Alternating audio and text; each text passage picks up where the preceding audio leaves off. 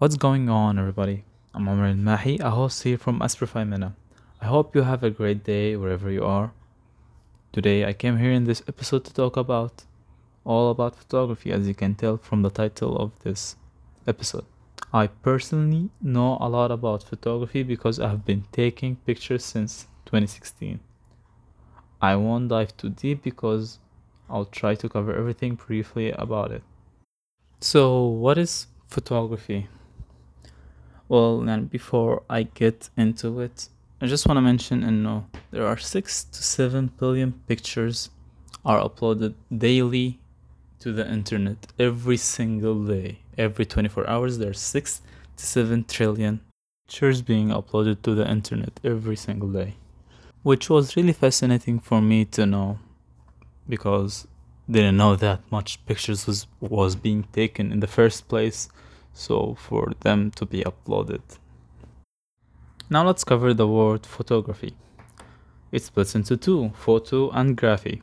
Photo comes from a Greek word which means light, and light as in the sunlight, not being not heavy.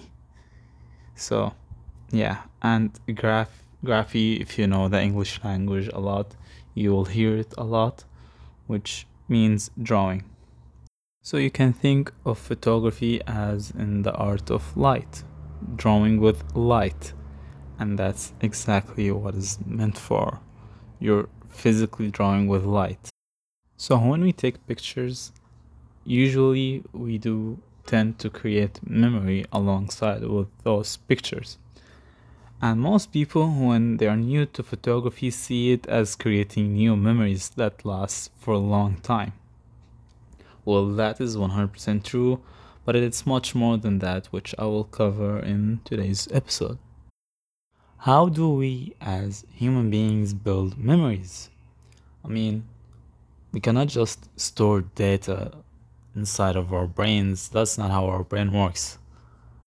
It's more related to the emotions sides of it. Emotions that is associated with a certain moment of our lives. So, photography does help us reminisce this emotion, but it depends. You cannot make a moody pictures when you want to remember a marriage. You cannot you cannot do that. Every memory has some emotions towards it, so whenever you take pictures, you tend to lean into that emotion side. You don't just take landscape pictures without showing some sort of emotions towards it if you want to reminisce or remember some things about it. Now let's dive in deep شوية and talk about how many types of cameras are there. I'll be talking about the most popular cameras these days starting with the compact camera, which is a really nice starter's camera for anyone who's starting to get into photography. So a starting camera is really nice, comes in handy even when you go professionals. You sometimes want to get the compact camera because it can be shock resistant or waterproof, water resistant, which is really, really helpful sometimes when you're going to do some adventures. One key thing is that you don't have that much of leeway when you're taking the picture. You have some limitations. But a camera with more flexibility is the DSLR, which stands for Digital Single Reflex Camera, single lens reflex camera. By it having more options and better flexibility, you're able to take more types of pictures which I will dive into the three main types of pictures that we usually take. With the DSLR, you can change the lens, you can change the ISO, you can change the shutter speed, all which I will be talking about in future episodes here in Asprify Mena. And comes in last, your phone. Yes, your cell phone. It's one type of the cameras that you can use. But why did I put it in the last place? Well, mainly because it became better in later stages of our technology improvements. while the DSLR and the compact cameras was the way to go 10 years ago. But now, if you want to take really good pictures, you can just get the latest iPhone with the same price of a DSLR, and you can take really decent pictures, but still with a lot of limitations, just like the compact camera. But the phone is still unique. Why? Because it processes the image. Processing photography is the new thing that's starting to become better and better as the technology improves. I mean, you can take a look at your iPhone right now. It still has at least one of the uh, one of the main cameras, which is 12 megapixel. The, same camera that has been carried on for years. Things goes back till the iPhone 6 success and still up to iPhone 12 still has the same 12 megapixel camera. Didn't change. What does it change? The software itself, the, the processing of the image. That's what changed. That's what's new between a phone and another. That's the, the main difference. The software, the camera is still the same.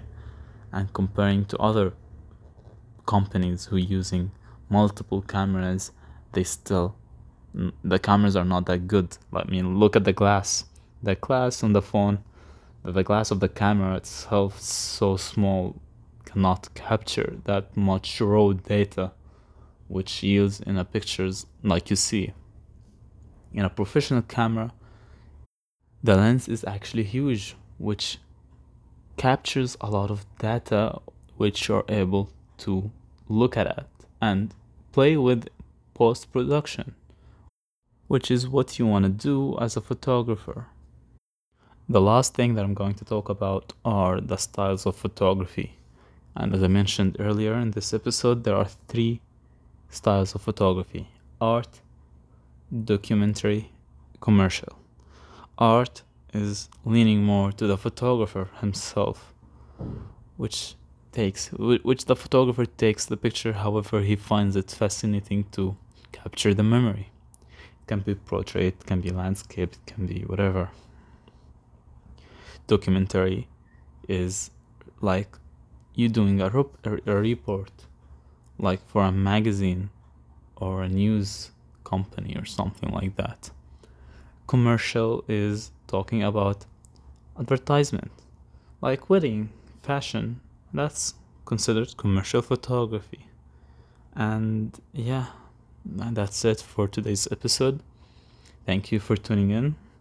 This was your host, Omar El Mahi.